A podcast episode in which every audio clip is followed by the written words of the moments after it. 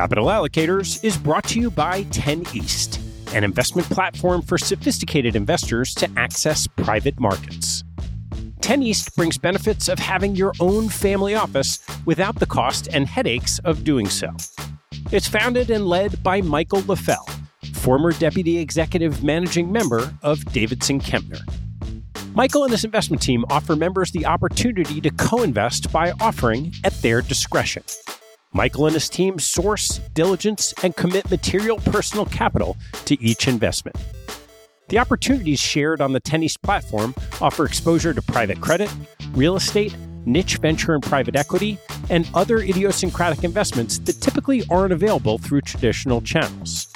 The principals have over a decade track record of investing in these types of exposures across more than 350 transactions. Post investment, the 10 East team conducts ongoing monitoring and reporting, just as you'd expect from an institutional investment organization. I've known Michael for about a decade, and after becoming impressed by the quality of 10 East offerings, its research process, and high quality investment team, I became an advisor to the organization and investor in multiple offerings. You can learn more and join me as a member at 10east.co. That's the number 10 east.co. I want to take a break in the action to tell you about NetSuite by Oracle helping businesses accelerate growth and run better with a suite of ERP, financial, CRM, and e commerce products.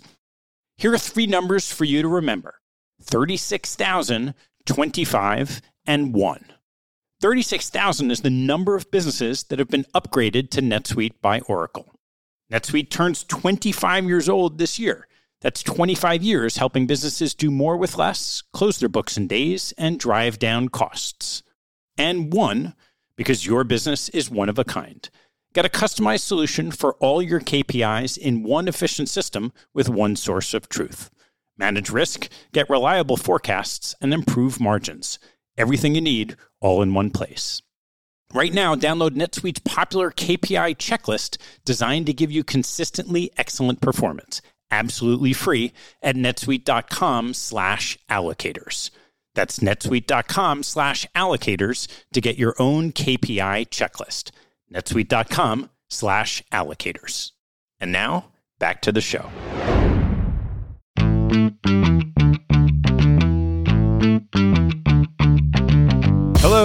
I'm Ted Seides, and this is Capital Allocators.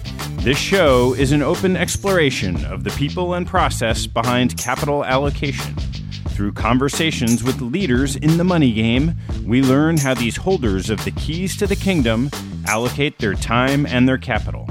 You can keep up to date by visiting capitalallocatorspodcast.com. If you've heard my conversations with Michael Schwimer or Ben Reiter, you probably know I'm a big sports fan and I love talking about the intersection of sports and investing. Ben introduced me to today's guest, and I leapt at the chance to hear his story.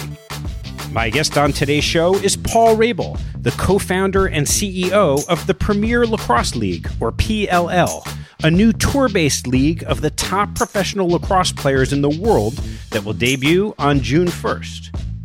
Paul was the number one player in the draft for Major League Lacrosse in 2008 after winning a national championship at Johns Hopkins.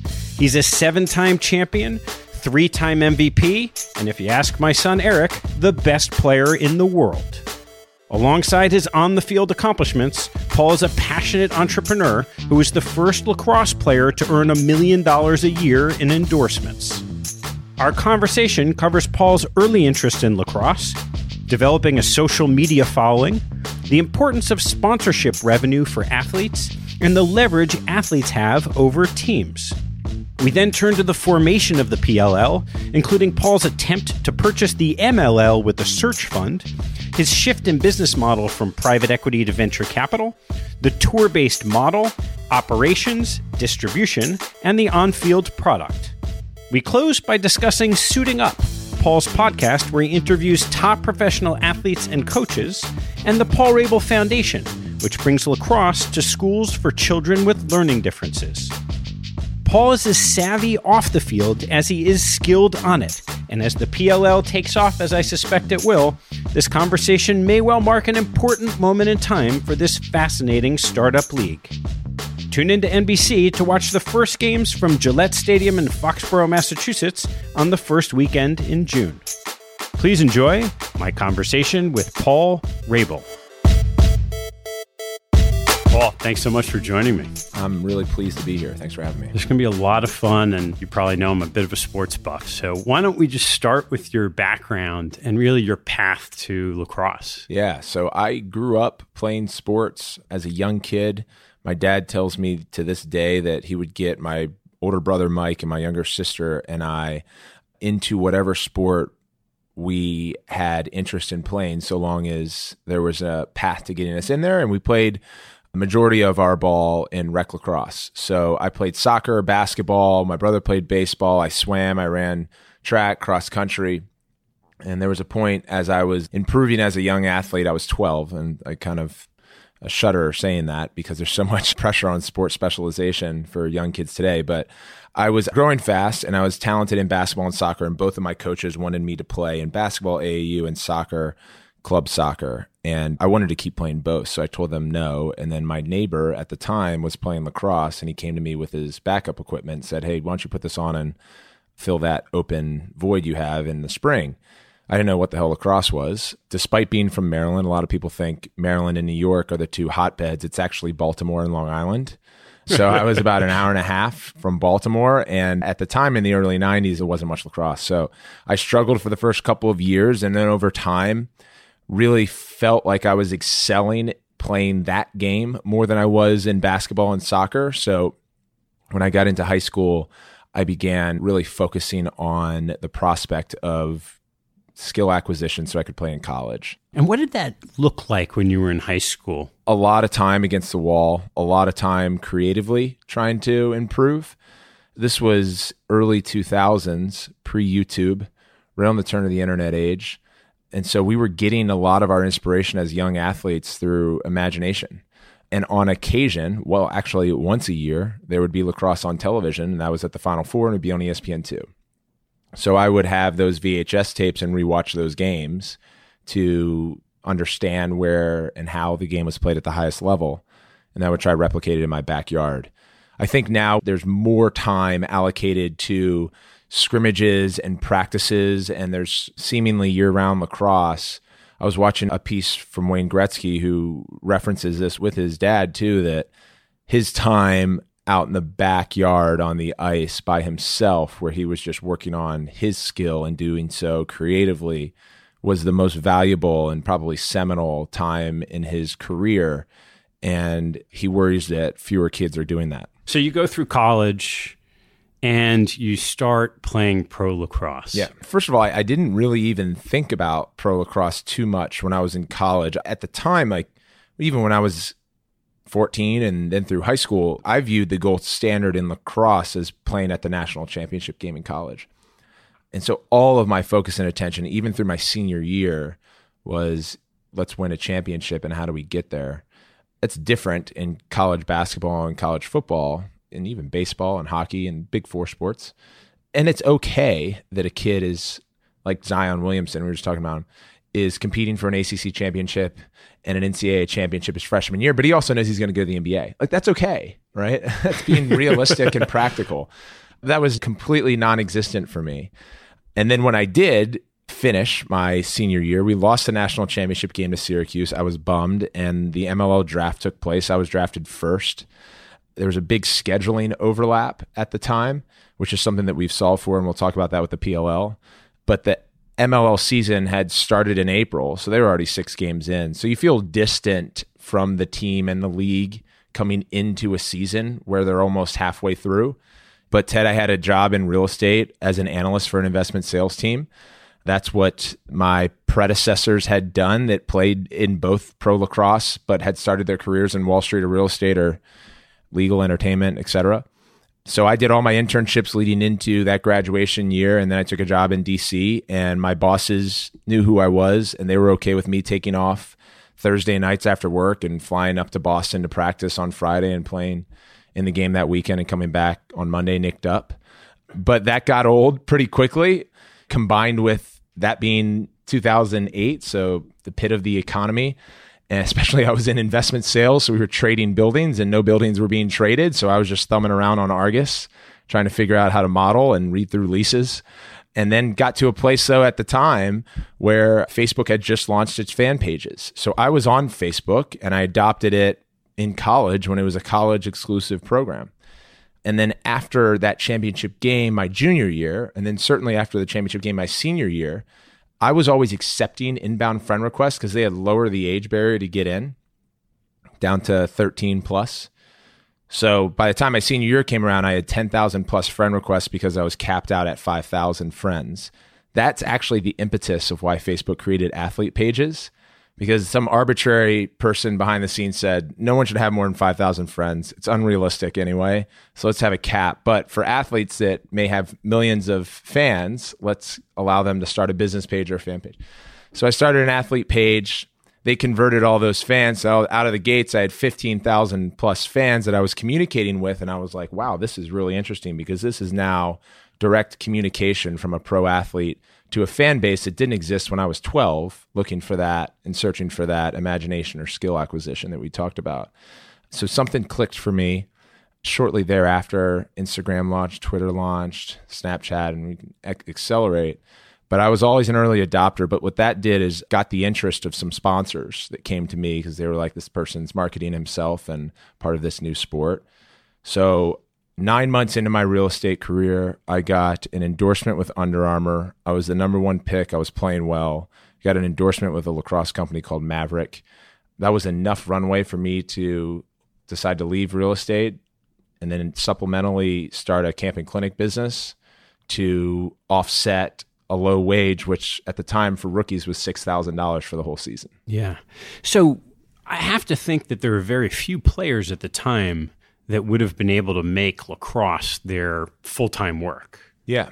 There were a few. Kyle Harrison, who was the senior captain my freshman year at Johns Hopkins, he was doing so through his hybrid sponsorship employment agreement with STX. So they brought him on and he was the face of STX. He was creating hard goods and soft goods with them. But he also had health insurance through the business and he was helping on the creative side. It was a big value add for that company. But he was also given a ton of autonomy to train as if he was a full time pro athlete because they needed him to continue to play at the highest level. So that was one example. And then the Gaits had done it previously, but they were playing both indoor and outdoor. And there was a lot of stuff that they helped pioneer. The Powells as well, they had taken an attempt at it. But sponsorship revenue is critical for non big four sports. And then even if you look at the big four sports athletes, if you're LeBron James, his sponsorship revenue far exceeds his on court on an annual basis. And so part of that is luck, part of it is timing, and then part of it is ingenuity by the athlete and foresight and willing to do a lot of work to try and benefit these brands and be a good partner. Yeah. So as you're now playing in MLL and running these camps, what was the evolution of that kernel of a business into where it went sort of until now? And we'll talk yeah. about now. Well, aside from my focus in lacrosse, which was playing in both MLL and NLL, so now all of a sudden I had a $17,000 wage playing NLL. I had that $6,000 wage playing MLL. I had sponsorship income coming from Under Armour and Maverick, and I started a camping clinic business. So that was how I viewed lacrosse. And then next to that, I had an older brother who was also an entrepreneur, and we started building companies together and we were building gyms at the time because he played football at Dartmouth. I played lacrosse at Hopkins, felt like we knew a little bit about fitness. And then our third business partner at the time was an analyst at Summit Partners and they had just acquired the majority stake of Snap Fitness. So we had an inside route to a franchise business that was pretty lean from an operational standpoint, from cost structure standpoint. They could operate on its own, and we felt like, hey, this could be something that is in our wheelhouse from an intellectual competency standpoint. We had inside knowledge around how these businesses are successful through the angle of Summit and the acquisition. And let's try to scale these at low touch points. So I was flinging gym memberships in Joppa, Maryland. I was living in Baltimore. I would train in the morning with my strength and conditioning coach, Jay Dyer. I would drive up to Joppa, sell memberships from 10 a.m. to 8 p.m. I would take breaks to post on social media, and then I would come back, reset. And then on weekends, I would teach camps and clinics. I was getting a ton of exposure in business through my brother, and we were building multiple properties. And what happened from that, as I'll speed up, is we self funded the build out of these gymcos. They were essentially like 60K to 120K. You could build them out pretty quickly because they're small and they were targeted in neighborhoods that didn't have a competitor in a two and a half mile radius. And what they were is they were 24 access key card gyms. This was before like Planet Fitness surged and before the 24 hour fitness and all that stuff. And they were neighborhood gyms in that your customer had a key card and they could scan in. There didn't need to be an attendee there. They had this 24 hour security system that kicked back to HQ. So that's why I was really lean and we could operate these things. And if you get them up to 250 to 500 members, they spit out cash and it, it was a cool idea. So that was how that was functioning and we were learning but because we had to self-fund it we preferred not to. We wanted to get some debt out from a bank so we could have a better irr that turned into the thought of hey there's a lot of folks that can guarantee leases out here. That may be too young to have a strong enough fico and all the other reasons of being in 2008 to 2010 we're not getting any debt from a bank let's start a small business lending company I was a passive investor in there. That was more my brother Mike and their business partners, but we started Endurance Lending Network. So he shifted his time full time there. That got acquired by Funding Circle when we were out for our Series A. That turned into Funding Circle US. He moved out to San Francisco, and our paths were on both coasts, and that's how I was building. So that's a little bit more of the background of how I got here. I was always like getting a lot of learning experience in business and building and operating and then I was taking a lot of that insight into how I was forming the structure around my camps and clinics and managing people that I was bringing onto my payroll. And then the last piece I would say that really helped me understand more sports business and media is I would take out my calendar every year and mark down the major sports conferences. And I would pull on the relationships that I had in the industry to say, hey, can I get into these events? In some cases, I couldn't. I'd book a flight and pay for a ticket to get there. And this is South by Southwest Sports. This is World Congress of Sports. This is Sloan Sports Analytics. This is GSB Sports Innovation. And I would sit and I would listen to executives talk and I would take notes. And I always viewed myself as an athlete that had the opportunity to monetize, to grow, and to build and potentially do something great in a sport that was really primed to be commercialized. So, was there a moment or a day when a light bulb went off and you said, okay, I've been preparing, I'm not sure for what, but now the idea that became the PLL. No, there wasn't a day. there were a lot of conversations. I was experiencing equally some small success and some small failures. And because of the accelerated platform I had, which was an audience that was now tipping 700,000 followers in aggregate, if I launched an OTT instructional platform, which I did called the Paul Rabil Experience, I could onboard customers much easier than Joe Smith launching a lacrosse instructional OTT. Even if Joe Smith's OTT had a better UI UX, I had greater reach. That's why athletes are now really valuable for early stage startups as small investors that can, if you're the entrepreneur and you carve it out well, get access to their audience. It's like immediate customer acquisition. Yeah. Did you find of the social media platforms, was there a bigger impact on one or the other, or did you just canvas all of it? Going back to it, I canvassed all of it, but those were different times. These platforms are evolving their algorithms daily. And I would actually say if I were building now and I was a young 20 year old, I would think about you spray and then you figure out which platform's best for your skill, the audience, reciprocity, and so on. And then you just go long there. There is overlap, but there's not full overlap. So there is value in being on multiple platforms, but understanding that value. So if you're an athlete right now, I think the biggest platform to be on would be Instagram. If you're a chief investment officer like yourself, or an entrepreneur, or an analyst or journalist, Twitter, right? That's where conversation lives live and it's viral and you know smaller user base, but really compelling content that goes on there. And then if you have the resources and the creative know-how and the ability to go shoot and edit, YouTube can be an incredibly valuable platform and has been for a lot of millennials and Gen Zs who have evolved into these influencers of baked huge audiences. So those are those are how you would I would think about it now. If I wasn't building the PLL right now and just long on media still, I would probably tighten more around whether I'm going to go, for example, video exclusively on Instagram or YouTube. I'm on both right now. And I love Twitter, so I'll always be there. But with Instagram rolling out their IGTV and IG stories, I mean, it's no secret everyone's competing against each other. So that's what I would say there. Okay. So let's circle back to the founding of PLL. Yeah. So we were having a lot of conversations around hey, amidst all the growth I've had as a personality in the sport, and that's captured by total followers and so on, endorsement revenue was going up for me. Camps and clinics were selling out. There were other players that were just as big, if not bigger than me, coming through the college system that weren't doing what I was doing and as a result weren't catching the fire that I caught. So I started spending a lot of time with younger guys and saying like, "Hey, here's how I would think about it." And a lot of them were just reaching out too. So there was this really hot lamp that was on around players at the time. That was because of new media, new technology.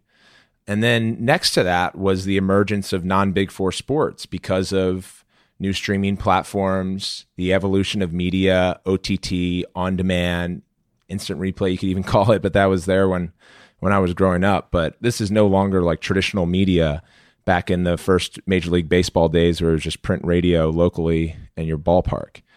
So you have the emergence of the UFC you have the emergence of CrossFit Drone Race League. You have PBR Street League Skate X Games. All these properties now have been hitting on the right messages, the right technology, and the right media, and they're growing.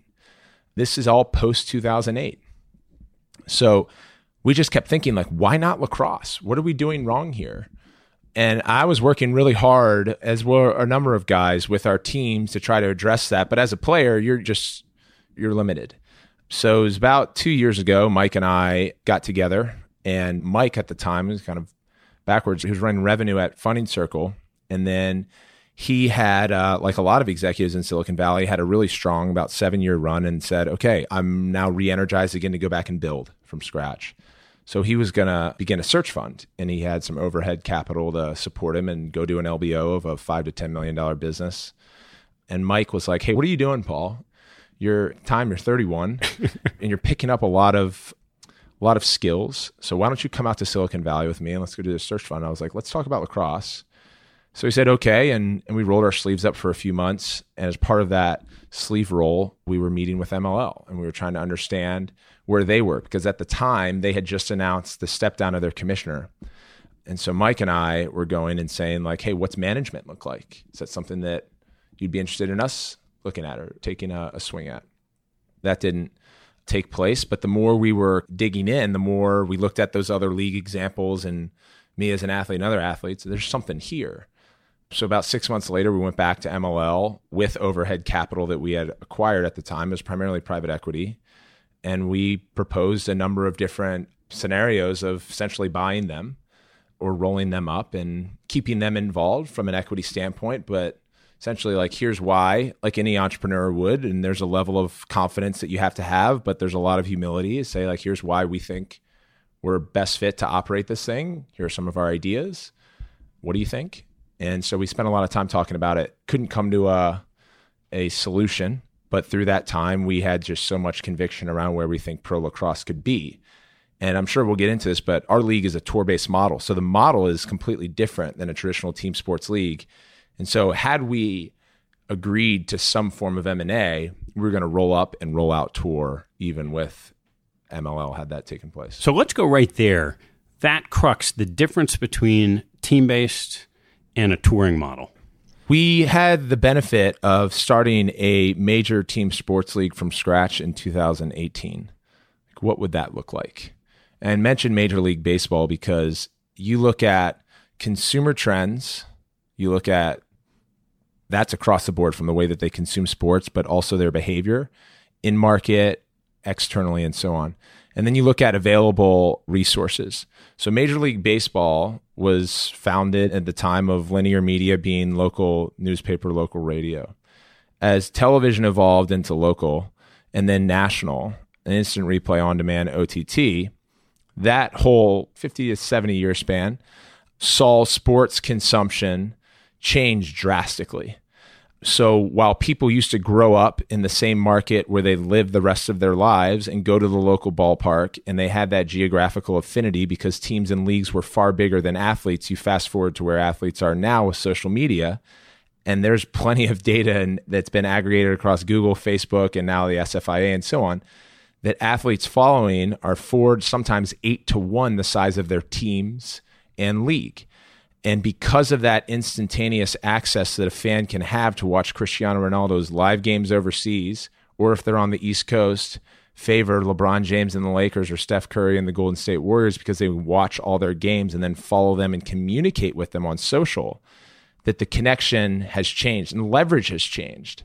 And that's why I was talking about this yesterday. We're seeing free agency the way it is in basketball. Leverage has changed. The athletes have the leverage, the teams don't anymore and that's even circulated in the NFL, which is the biggest anomaly, and very few leagues, if any, should try to compare themselves to how the NFL sets trends.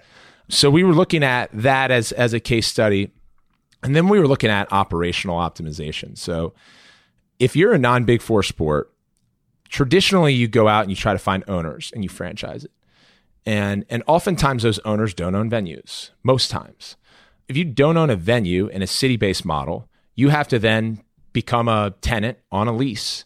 And a lot of times you're deprioritized. And then you have to every year try to create your schedule. Even the MLS has challenges with schedules and they own their venues. So if you don't own a venue and you're saying, okay, we need eight home games from June through August, give us the options. They give you the options. And then you go cross compare with all the other teams. And then you scrap everything you do. What you end up with is very few optimal times to host games. Moreover, when you're a tenant on a lease, very few non Big Four sports are playing in NFL venues or MLS venues because they're just really expensive. So we looked at that saying, ah, that just doesn't feel right. Individual sports seem like they get it right with the tour based model. Additionally, in a tour based model like NASCAR, you have all the best racers in the world descending upon a major market city or a major venue, and they're racing over the course of the weekend. So there's this fan festival component, you're bringing corporate partners to life. You're actually optimizing the spend on production because you're not sending production trucks all over the country to capture multiple races over the course of the weekend. There's only one group there capturing the race. And so there's that moment. But what we looked at too, if we were go tour base and all of our teams come in the same market, we rent out a venue for the weekend. The most important thing that's second to having the best players in the world in any sports league is you have distribution. Sports are consumed through media. Less than 5% of sports fans actually go to games. You're consuming it through your mobile device, your tablet, your television, circle of conversation. So if you don't have distribution, you might as well just chalk it up as a loss. And so if you going back to that lease structuring, if you then have limited times that are deprioritized then you go to your network and you say, here's when we're playing games, and they don't have open programming windows, which, by the way, oftentimes get booked two years in advance. You ain't getting a network, even if they're interested. Rather, if you go on a tour based model and say, hey, what are your open windows on Saturday and Sunday? And they go, we have a four o'clock this time and eight o'clock on Sunday. We go done and done because we control that whole weekend. So that tour based model solved for distribution out of the gates, and distribution is table stakes in sports leagues. So that was where we are.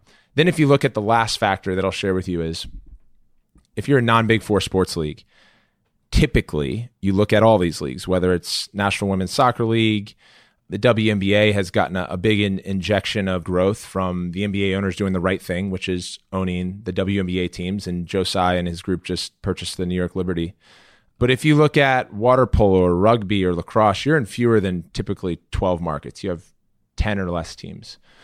And for us, we said, okay, a sport that's growing east to west, it's the fastest growing team sport in North America at the youth level over the last 15 years.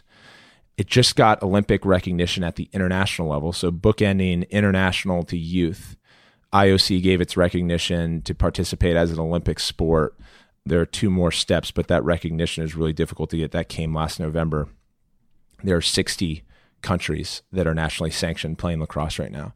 It's the fastest growing team sport in the NCAA level, both men's and women's. This is the oldest sport in North America. we were like, this thing has product market fit. All right. But if we're launching a league, and in our case, we have six teams, if we tie each of the six teams to a city, we're actually very, very local and we're exclusive. And by going tour based and not attaching a city to the front of the jersey, yes, it's more challenging and it's more abstract based on how consumers are used to consuming team sports leagues. But when we go to our 13 markets all over the country over 14 weekends, and we'll go to one twice, and that's in New York, we all of a sudden are a national sport. And fans all over the country can choose their allegiance based going back to our point of favorite player, favorite player and coach combo, favorite team combo, or even the culture that we build around the teams. So there's a lot. Obviously, Yeah. I think Let's- I've been talking for walk- 10 minutes. Walk through some of this because Yeah, this is sure. awesome. When you get started, so you're going to have to rent out big stadiums. You got to figure out that distribution. Do you start with funding and a concept? Do you start by trying to get distribution locked up? How did you put those pieces of the puzzle together? So we started with a seed round. Just like any founder or co founder group, you've got to put in a lot of work leading into any round of financing. Scott Galloway says you've got to be willing to sign the front of a check, not the back. And it gets even more dynamic than that because very few people in the US will work for free. Now imagine working for free 80 hours a week and then writing a check to the company that you're working for. like it's fucking hard. But you have to build your investment thesis. You have to create an OM. You've got to have the right conversations with the players and the networks up to that point. In the stadium, you've got to have all the case studies and the comps and got to put forth the effort. So we did that first, and then we took the investment opportunity to some venture capital because the time to acquire MLL had gone. So you shift quickly from private equity to venture because this was certainly a venture investment. So we raised a small seed round, and the goal of that was to allow us to anchor a network deal, secure venues, get first leads in on sponsors, sign up players, hire an executive team. So small in the in the scheme of sports, it was a healthy seed round, but so we had about a six month period to go execute. Reflecting on this, Mike and I, you have to be confident and passionate about your concept, but we had an opportunity at one point to just raise a ton of money in one round. It was tricky around valuation and this is a pre-revenue bet and it's sports and sports have major valuations because of fan attention and viewership, sponsorship, future revenue. So we decided to parse it out. Thought it was healthy to do that with our investors. But we did all of that ramp up in that six month and then had our Series A done. Because it was basically like, can these two guys go out and do this? And it was daunting. We were certain we were going to get a network deal because we had all the interest from CBS, NBC, Fox, Turner, ABC, Google, Amazon, Facebook, and Twitter. And so then it came down to because of our tour based model, there was that interest in what we were building and then the excitement around lacrosse. And then the other macro trend is that the NFL, NBA, Major League Baseball, and NHL rights are up in 2021, 2022. So brands are trying to position themselves. You saw the WWE deal get jacked up because these niche audiences are continuing to grow and they're very sticky. UFC rights went up. So lacrosse can can be a big one if done right. So there was interest. It goes to timing we were to secure a, an NBC deal. They were the best partners that offered the best deal at the time. That was John Miller, who's president of programming, Pete Bevacqua is president of NBC Sports Group, and Mr. Lazarus, who's in the room now, who's running NBC. So we're talking at a major partner level, and we're really excited about it because we have 19 games on television, three of them on NBC main network, 16 on NBC Sports that jumped E ESPN2 last year in total viewership. This is on par with while we have fewer games than the NHL. I mean, this is a, a gameplay to broadcast schedule on par with some of the biggest sports leagues in the world. So 19 on television, 19 on NBCSports.com and NBC Gold makes it a hell of a lot easier to launch a product when you have a, network partner. You get the network partner to imagine you now have got the facilities. Did you figure out where you were going to play the weekends? Yep. So what we had was a pool of probably 30 cities that were interested that had availability. So certainly wanted to target premium venues that have fiber technology connectivity to make the broadcast not only easier and functional, but we want to elevate the broadcast for this game. It's not going to be a three to four camera broadcast. It's going to be a seven to 10. And that's huge for lacrosse, which is a big field and a small ball that moves really fast. It's tough to track. So we were doing it all simultaneously. I mean, we were, we're doing and still are. It's like everything from VIP wristbands on site. We have a group we're working with called Prize that does the Dew Tour and all the Red Bull Signature Series and stuff for event activation partners. Like our main thing is player competition, distribution, corporate partners. And so like that's all insourced our BD team and merchandise as well. And then we have a lot of outsourced strategy, but yeah, it's a major lift. I want to go through some of the subtleties in how you actually then form the league and the team. So it first starts with how do you pick the players? What we looked at was all right, with our players, and this is why it was really attractive and having been there and we talked about the $6,000 wage in 2008 is it's just not enough to be a sport that produces the top quality competition on the field. You need your players to be full time or about as full time as possible. And I say the last part of it because our players are still, because of habit, a lot of them have jobs or are coaching. So there's going to be probably a three year transition. We're not saying, hey, leave your job on Wall Street tomorrow and come take this wage that we elevated from what MLL formerly distributed. But there's certainly a demand around attention during film and practice time, scheduling, and all that stuff. So we elevated the wages. We also solved for a challenge that I had experienced in some of my peers that were full time lacrosse players, and that we were sourcing our own health care. It's a challenging time no matter who you are in the US. So we said, okay, true single entity league, we can open up healthcare to our players and so they can opt in. And then the last one, which is I think the most transcending, is we viewed ourselves as an early stage Silicon Valley startup, venture backed from folks like Joe Tsai and, and Joe Tsai Sports, Raine Ventures, CAA, Chernin, Blum. We have an individual who's one of the most successful hedge fund operators in Brett Jefferson. This is a group of investors and then advisors that expect and are working with us to build on that same trajectory. And what you have in Silicon Valley is a treatment of your employees where they get stock options of the business, and that's carved out in your employee cap table.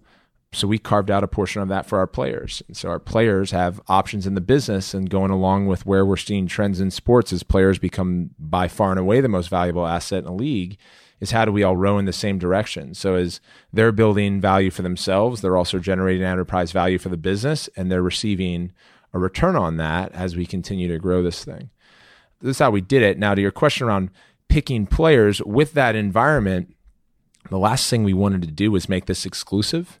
So we had conversations with who we deemed the top players at the time, which was based off of tenure in pro lacrosse, USA team, Canada team, all star nods, MVPs. So we built a list of about 50 guys that we had first level conversations with. And frankly, the first ones that we had, we weren't sure if they were just going to say flat out no, because a lot of athletes, if they're like me, they grew up watching Michael Jordan and now Tom Brady, and they see that kind of city based model. This is asking someone to think creatively and try to align with our vision. Like 10 out of 10, everyone's like, love this. And then from there, we built our player relations team that's led by Kyle Harrison. And then Tom Schreiber was kicking in. And when you have Kyle Harrison, who I had mentioned earlier, and Tom Schreiber, who's the reigning MVP, like having conversations with players is pretty good. So we created a structure around okay, we have six teams 22 active roster players per team, 28 total per team. So there's six inactive roster players, and we're going to have a player pool. We came up with that number, and the player pool is whoever wants to kind of opt in and be accessible to coaches who are essentially driving the competition on field. That was based off of data too. So over the last five years in pro lacrosse, any given team typically dresses upwards of 33 players on then a 19 man roster. So that accounts for trades, injuries, inbound college players like me back in 2008, and then even inbound NLL players, which is the indoor league, because of that scheduling overlap. So the latter two won't be as maybe as abundant as the last five years because we adjusted the schedule, which is another benefit I didn't mention in the tour based model. We could say, okay, now we want to start in June when college is done. But nevertheless, we came up with that pool of essentially 160 to 180 guys that will be playing at some point based on data. How do you form the teams? There's no draft, there's no individual owners. Like, how do you put that together? Yeah, myself and my brother Mike are co-founders of this business. I'm our chief strategy officer. Mike's our CEO. So I work across essentially media and corporate partners, and then I chip in around you know, rules and innovation and product on field from time to time. But it was critical for us that we bifurcated our org and built out a lacrosse unit that could focus on competitive integrity, management of coaches, operation of weekends, management of players. So our player relations team tucks under our lacrosse org. And so we brought on Josh Sims, who's our head of lacrosse. He's about a 15 year professional in sports, product management, and technology. He was a three time first team All American at Princeton, one of the best players that the game has had over the last few decades. And he was constantly watching us and pinging us around, hey, this is really interesting what you guys are doing I've been distant from the game since I retired playing pro lacrosse. Would love to like entertain coming back. So we, through a course of interviews and so on, brought him on as our head of lacrosse. So he oversees all of what I had mentioned and is also currently building out his team of operational managers and so on. So he helped hire our head coaches, which are all world class, kind of led by Dom Starsia, who's arguably one of the best lacrosse coaches in the game's history. And then when we talked about forming our teams, it was a combination of getting feedback from our players who are option holders in the business, and then also how we can attention hack or gather the right response from the market that could get a nascent stage league off the ground faster, you know, start in lane three or four versus one or eight. The feedback from the players in hindsight was fairly obvious, which was we don't want to draft. No players want drafts unless you're drafted first.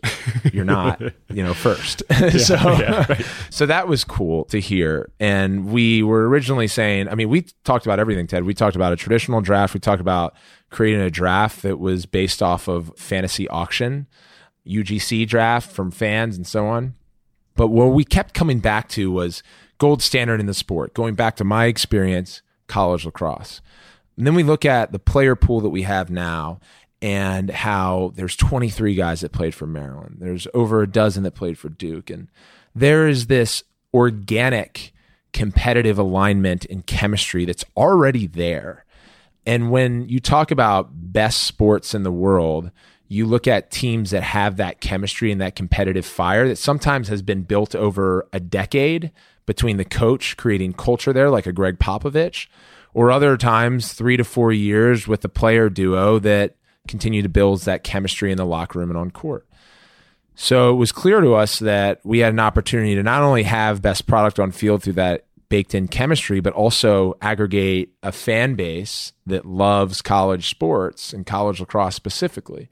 So one of our levers that we looked at in building these teams was college alignment between our current player pool. The second was, if you look at guys like myself and Kyle Harrison and Joe Walters who've been playing pro over a decade, is that even more impactfully than college, we've played with certain guys for 10 years versus four. So we looked at former pro team chemistry. And then we pulled out the data around skill and age, and we did a weighted, basically a weighted scorecard.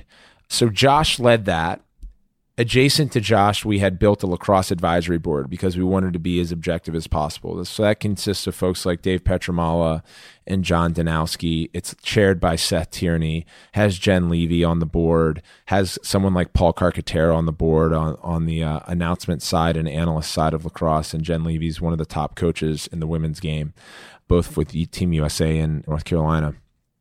And so we worked with them to say, okay, what do you think? Basically, does this pass the sniff test? They came back and gave feedback around certain players here and there.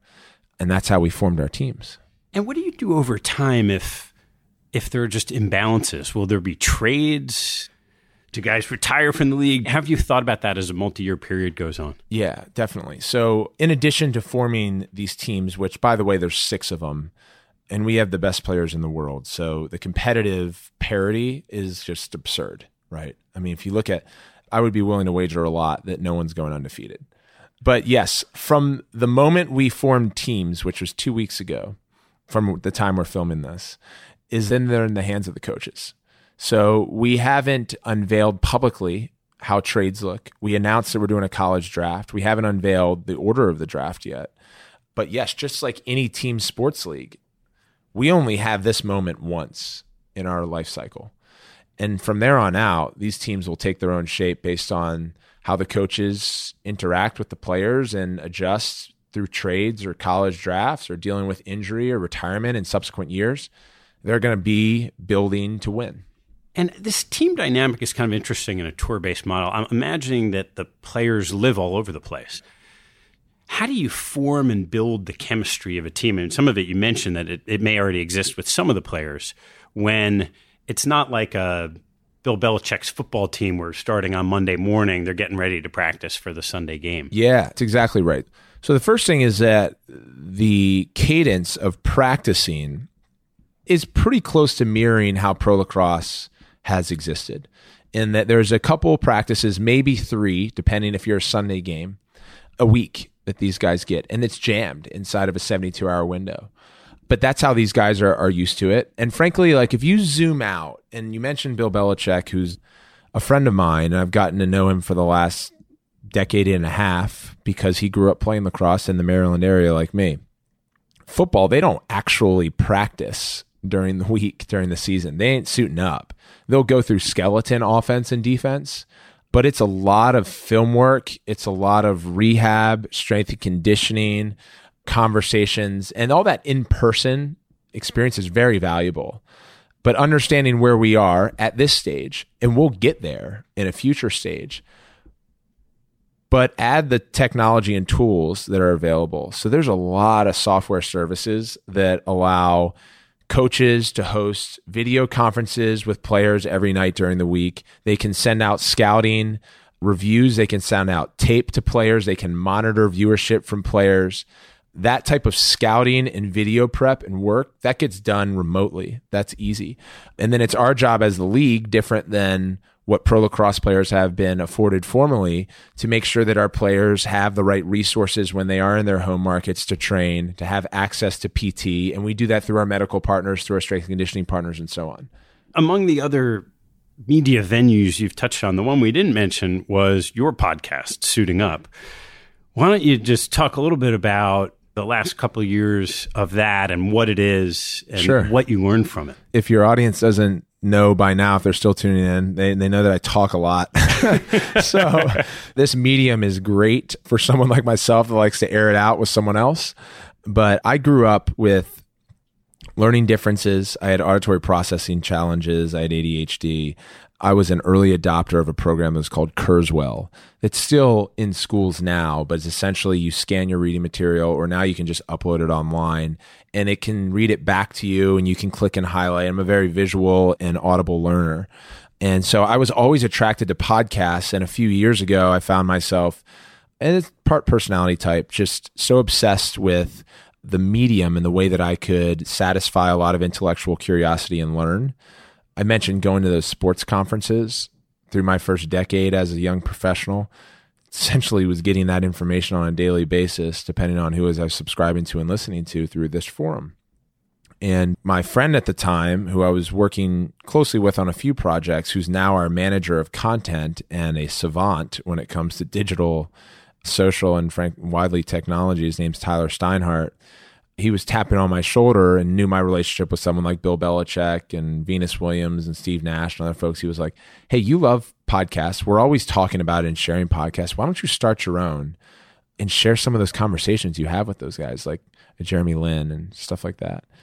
And I thought about it because at the time I was getting approached by a lot of networks to do a lacrosse specific show. I was doing enough lacrosse stuff.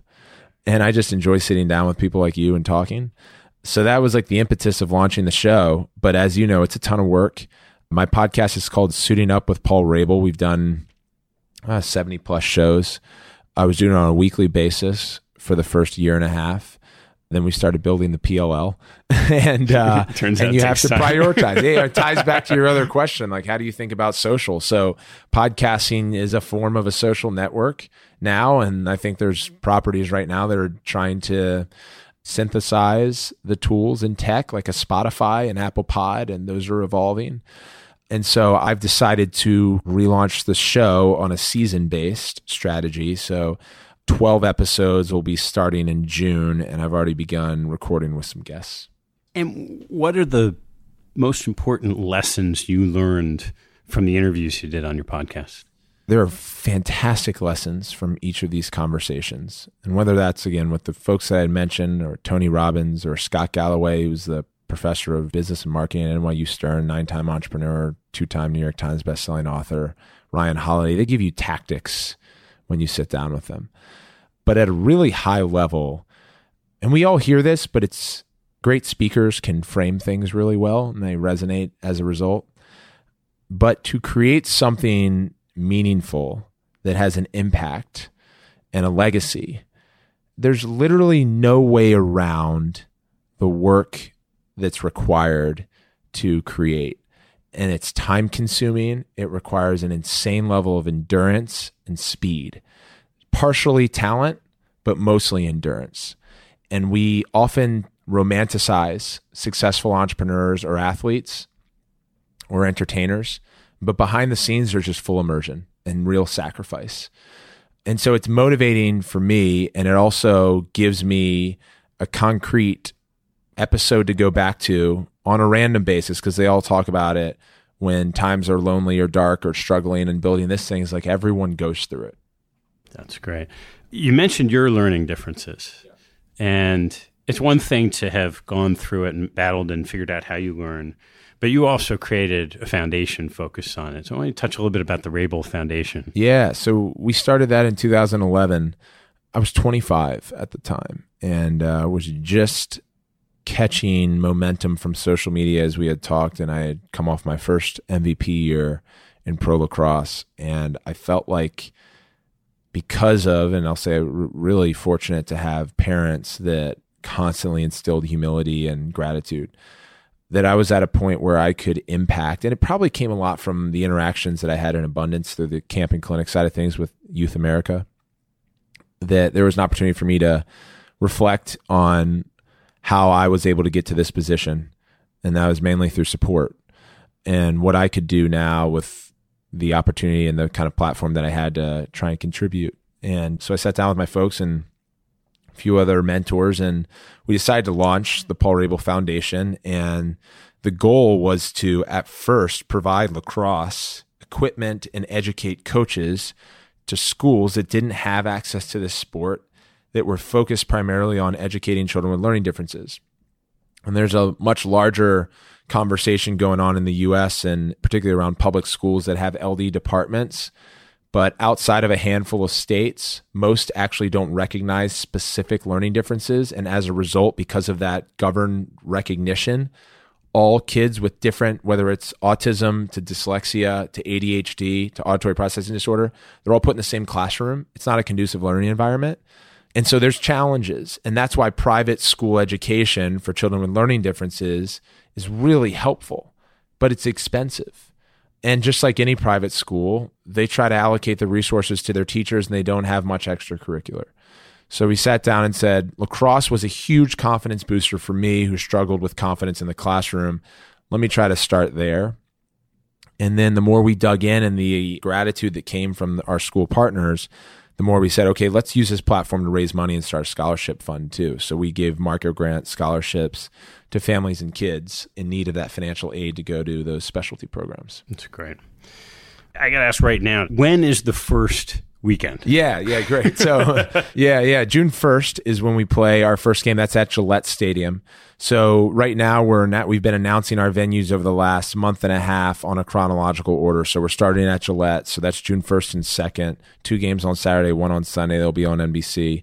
The second week is going to be at Red Bull Arena in New York. The third week is going to be at the new SeatGeek venue, which is formerly Toyota Park in Chicago. It's the MLS venue there. The fourth weekend we announced is going to be at actually John Hopkins Homewood Field. So it's one of our two college venues. And then the fifth weekend, we just announced yesterday, is at Georgia State, which is former Turner Field in Atlanta, Georgia. So right now we've been getting a lot of conversation around tour base and approaching new markets, and we're in a lot of East Coast markets per our announcement. And we'll explain more when we finalize the announcements of our schedule in its entirety. But no different than NASCAR or the WWE, you got to synthesize the process through business ops. So it doesn't make sense for us as a company to be in New York week one, to be in California week two, to be in Philadelphia week three, to be in the Pacific Northwest in week four. Way across the country. Yeah, I mean, this is a big operation, right? We have 55 foot trailers that are going from one market to the next. But these are also venues that are working with us very closely and committing resources and and support through everything from security and vending and parking to actual marketing to sales. So this is a very collaborative experience on a week to week basis. And I will give a quick shout out to our our SVP of strategic operations, Andrew Sinnenberg. He was an early employee at Spartan Race and then went to Wharton School of Business, helped scale Barry's. He's one of the sharpest people I've ever been around and does the work output of probably three people on a daily basis. But he leads those ops. And he was Mike and my second employee. The first was Kyle Harrison. So he's been in the trenches with us for a long time and knows a tour based product very well. All right, Paul, I know you got to run, but we have to have some time for this closing question. What's your favorite hobby or activity outside of work and family? It changes. Part of my like obsessive compulsive personality, but my mom's an art teacher. My dad was a paper salesman. Now our dad works for the PLL and he helps lead our uh, youth efforts through PLL Academy going back to my mom, I took her art classes growing up and I loved the arts and I had an art scholarship in high school and I've gotten back into art. So I'm painting a lot, acrylic painting. What's your biggest pet peeve? Well, I'll say this. It might be crude for the podcast, but as an athlete, you're always kind of like back and forth in the locker room. And I really dislike when there is a teammate who goes to the bathroom, leaves the seat down, and pees all over the toilet. because you have all this adrenaline rushing, right? And you're like hydrating during the day because you have a big 60 minute match. And so I'll sometimes I put a sign up. I don't know why it's like the case. I probably going back to that OCD around cleanliness, but so this is an interesting one for you. What's your favorite thing to read? I've become very fond of what's categorized, and I'm not sure this should be the case. I think it should change in a Barnes and Noble or bookstore as self-help books. I refer to them as self-growth. Is I love reading about the human psychology. It's beneficial to me personally, to people that I work with professionally, to investors that we interact with, and to my ability to lead on the field or interact with teammates so the first real self growth book I read was Daring Greatly by Brene Brown. That's caught fire over the last few years. But Harriet Lerner, Esther Perel, those are all uh, great authors of books that I like to read. What teaching from your parents has most stayed with you? They've taught me a lot. I would probably say always saying thank you and understanding that there are patterns that have developed and opportunities that have opened up that I'm getting access to because of my brother, my younger sister, my mom and dad, or people within our network or outside of our network. So being very aware of that. And then work ethic. But the one that they continue to harp on now is it's kind of relax and smile and enjoy the moment. As I think they feel probably pretty good about what Mike and I are doing from an effort and comprehension standpoint. So just want to make sure we're not getting too carried away. All right, last one. What life lesson have you learned that you wish you knew a lot earlier in your life? Empathy, I would say. I think it's probably the most powerful skill that any person can have, no matter what you do. And I wish I had it. It's hypothetical in that it requires experience and failure to really learn and maturity. So I would love to have had it when I was younger unrealistic. But what I have now and what I'm trying to continue to improve and strengthen is my ability to empathize. It helps you as an executive, it helps you as a player, it helps you as a friend and a son and a partner. And I think a way that I at least share with folks on my podcasts and when I have some of these conversations that empathy often gets framed in the way of something that's negative or sad or challenging. It's like, how can you empathize with this person? And the next question is, well, if you've never experienced that moment, it's difficult to be in that person's shoes. And so that's like empathy at its best is if someone can be in the moment with someone else who's suffering. But what you can do to work on that skill is actually in the inverse, and I call it positive empathy. Empathy isn't just around something that's challenging. And I'll give you an example in sports. If you have a teammate who makes a game winning goal, and we're all competitors, and we'd all love to have the game winning goal, if you find yourself reactively kind of shunning or saying, Hey, ah, I'm pumped because we won, but I would love to have, I, I missed that last shot. It's not the right mindset. Celebrate others' victories too. Celebrate others' wins. If someone in your workplace gets promoted, try to really be with them and be excited.